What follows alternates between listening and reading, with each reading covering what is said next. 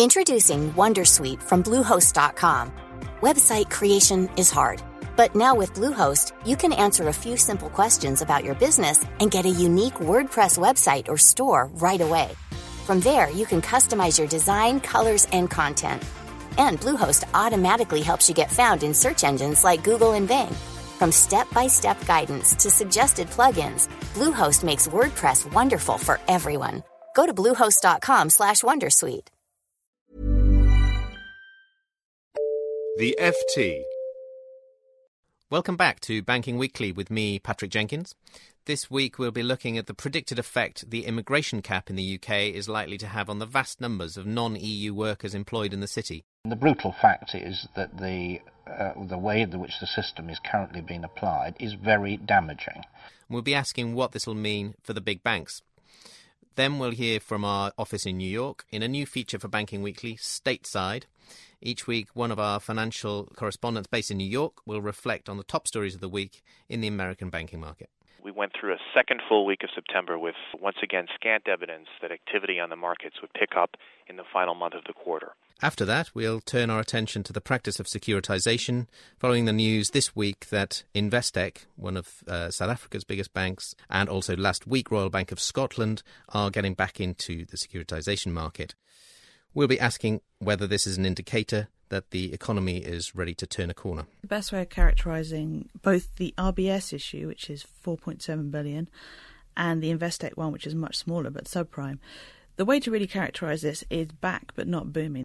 Then we'll be moving on to look at the implications for other big banks particularly Northern Rock, the state owned entity which is winding down its legacy toxic assets. And then finally concluding with a look at the Banking Commission. This is the government appointed entity which reports on Friday this week about which way its thinking is evolving. Joining me in the studio is Sharlene Goff, our retail banking correspondent, and Jennifer Hughes, senior markets correspondent.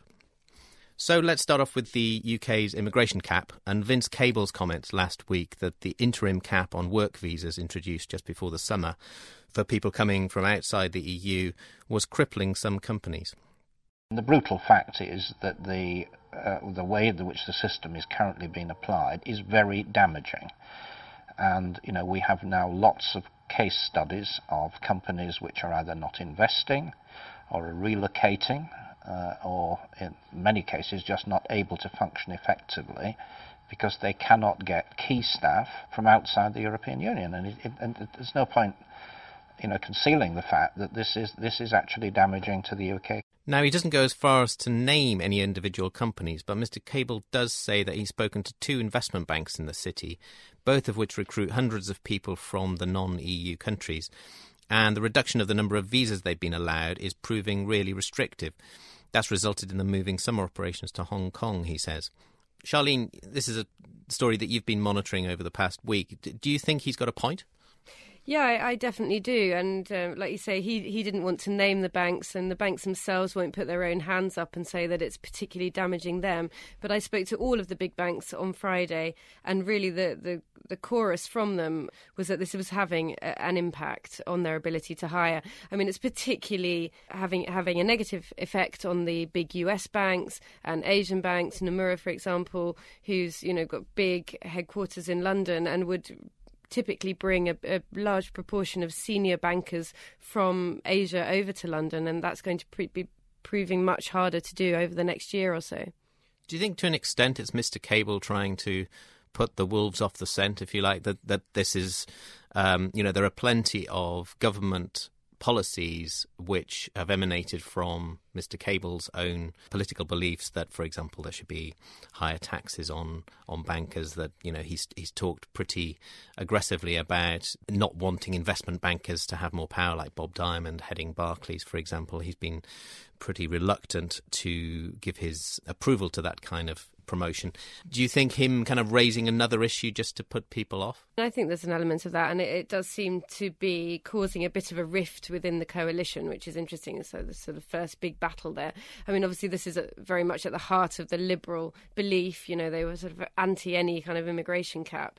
So he's been talking very strongly about that. I don't know how much backing he has from the rest of the government. It seems they're very much playing down the effect and saying it shouldn't really penalise the, the big companies. But, you know, banks are saying there is real tangible evidence of this. And, you know, and it goes very right from the kind of graduates that they're trying to bring in and up through the ranks to the very senior people. We don't know how much is this effect and how much is the effect of other uh, policies that are seen as anti-city, if you like. Jen, have you got a, a, a, view on how much the other policies introduced by government, for example, the, the banking levy, have persuaded banks to maybe not to actually shift operations out of London, but to certainly prioritise growth in other other economies such as Singapore and Hong Kong? You hear a lot of anecdotal stories. It's very difficult to quantify exactly where it is. As soon as you talk about higher tax rates, senior bankers say their junior bankers come to them and say, right, how quickly can you move me to Frankfurt, Paris, wherever else? Asia is particularly popular, it seems. But it is very much anecdotal. As Sharlene said, no one really wants to stand up and say exactly what effect this has all had. Well, I'm sure the, the anecdotes will keep coming, so we'll monitor that story over the coming months, definitely. Let's move now to our new feature, Stateside, which this week is hosted by Justin Baer, bringing us the news from the banking sector in America. Over to you, Justin. Thank you, Patrick. This was a week of anniversaries, regulatory updates, and some trade ranks. First up, it will be a long time before the industry forgets the events of two years ago when Lehman Brothers collapsed and other wounded banks, including Merrill and Washington Mutual, scrambled to find the marriages that would save them from the same fate. Last week also marked the 75th anniversary of the founding of Morgan Stanley, the security arms that the House of Morgan had been forced to shed in the wake of the Depression era legislation.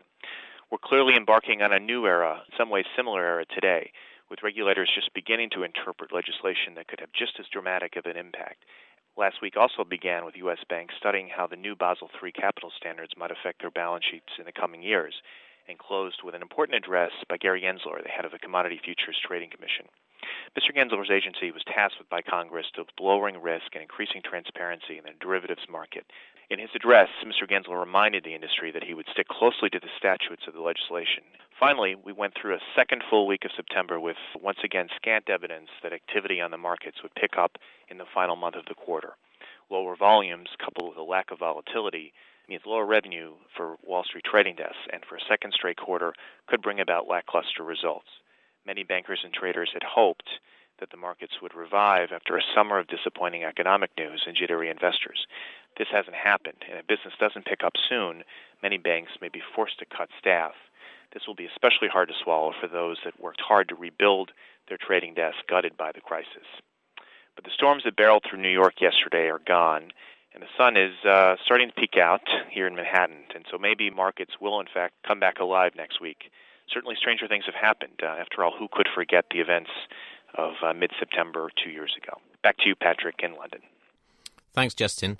Um, well, a lot of the issues that Justin mentioned there are revolve around the management of balance sheets uh, within the big banks, and one of the kind of big stories that has come up over the past week or so has been the potential rev- revival of the securitization markets. Jen, do you think the the kind of tentative signs of, of revival in that market that we've seen over the past week are likely to hail really a, a, a kind of long-standing recovery that's sustainable?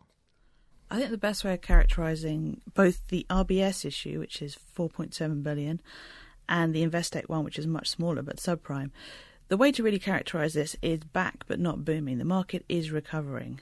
Both these deals are new steps in what you can really say is a series of steps in the market. I mean, this time a year ago, Lloyds did the first deal. Since then, we've seen slightly different structures with different conditions as investors have said, no, we don't want that, we want more of this.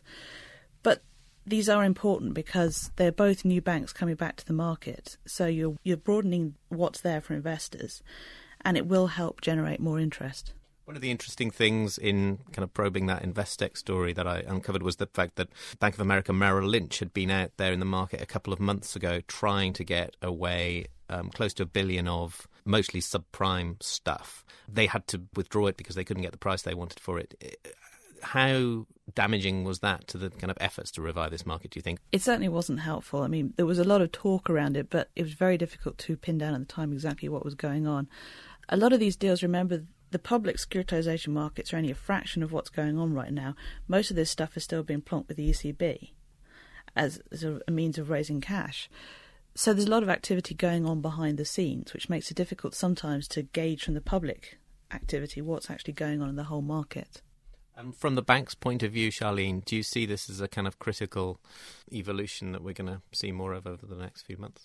Well, they definitely like to, and they uh, they're trying to get as much out as they can while there is investor appetite. But you know, they they admit as well that that could be quite fragile, and it only takes a bit of negative news to come through, and investors could steer away again. But I think at the moment, you know, banks are going to come out. You know, we could see issues over the next few months from other UK banks, Barclays. Maybe they've been, uh, they haven't made uh, or put their foot back into the market yet, so they may come through.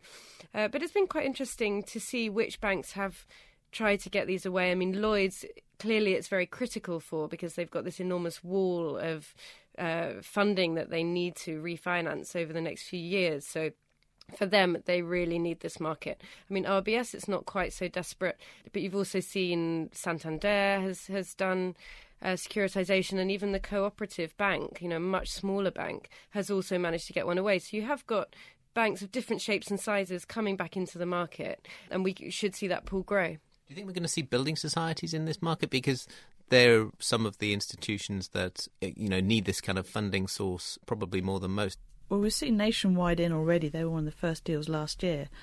And that was quite encouraging because it was the, a first deal from a new issue that wasn't common to this market before.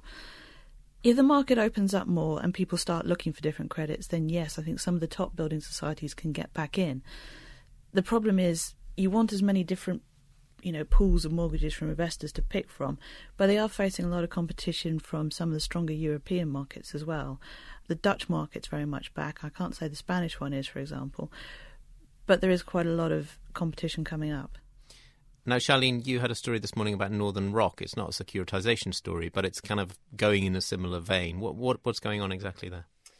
Well, Northern Rock has got this enormous debt to the government that it needs to repay, um, and you know, it was really planning to do this very gradually uh, over a period of many years. I mean, it, it owes the government £22 billion, and this was going to be driven by the repayment of mortgages. But it emerged last week, or we found out last week, that the bank is trying to sort of accelerate this by selling off portfolios of loans.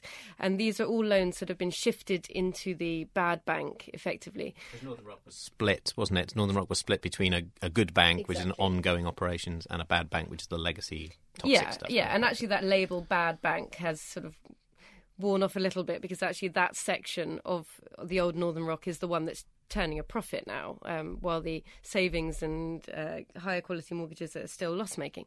But this is these are all the existing old loan book, and you know, as we all know, Northern Rock had more risk than other banks, so its its loans are comparatively quite high risk. They're very high loan to value on average. You know, all the best ones have sort of been shifted into the good banks. So the bad bank is, you know, potentially quite. I think toxic. I think is too strong a word now, but sort of quite risky. So if it does start to be able to do these sales, it would be quite an interesting sign of, of more confidence coming back in. I mean, so far, uh, any offer it's had from investors has been at a very unattractive price. You know, they're not willing to pay the kind of prices that Northern Rock would be willing to sell at. So it's a bit early for it to happen now, but interesting that there is investor appetite there, and this could be something that happens over the next you know, year or six months or so. Well, we'll keep watching that. Now, one crucial lesson that came out of the collapse of Northern Rock and the subsequent nationalisation, and also the bailouts that were necessary of RBS and Lloyd's, was that it was absolutely vital that we find a, a, way to avoid another succession of these collapses. Now, the Banking Commission, which is this entity set up by the government before the summer, is due to announce on Friday its initial thinking on which way it needs to recommend that the structure of the banking sector should be should be changed. It's looking at both the structure of universal banks, which are the groups that comprise a, a, retail bank and an investment bank under one roof, and it's also looking at competition on the high street, particularly around uh, the dominance that Lloyd's has on the high street following its acquisition in the, the heat of the, the crisis of um, of Halifax Bank of Scotland. Sharlene, again, do you think there we're likely to get uh, a detailed outline of, of the thinking of the Commission? I think it's very unlikely that we're going to get a very clear idea of where they're heading on this at this stage. I mean, we're like you say, we're only a few months in. I mean, there's been a lot of hype around the commission and what it might choose to do, um, but really. We're not expecting any kind of a decision for the next year. I mean, the Commission is very keen to get out into the market, talk to as many people as it can, you know, chief executives, analysts, regulators, all, all these kinds of people. And it really won't want to give any hint as to the kind of direction it's heading in before it's had that consultation period. But nevertheless, I think this will be a very interesting first step, and you know we can really hopefully get a bit more detail about the kinds of issues that it's concerned about, the kinds of issues it will be thinking about and maybe an idea of the kind of middle ground between this very extreme case of breaking up the banks. You know, we don't think it's going to go that far, but you know, what other kinds of ideas might it explore to offer a bit more protection to retail depositors? Well, I'm sure that's something that investors are going to be watching very closely, and, and so will we. We'll um, we'll look at exactly what the Banking Commission says when we have our podcast next week. Sadly, that's all we have time for today. All that's left for me is to thank Sharlene and Jen in the studio and Justin Baer in New York. Banking Weekly was produced by LJ Filotrani. Until next week, goodbye. For more downloads, go to ft.com forward slash podcasts.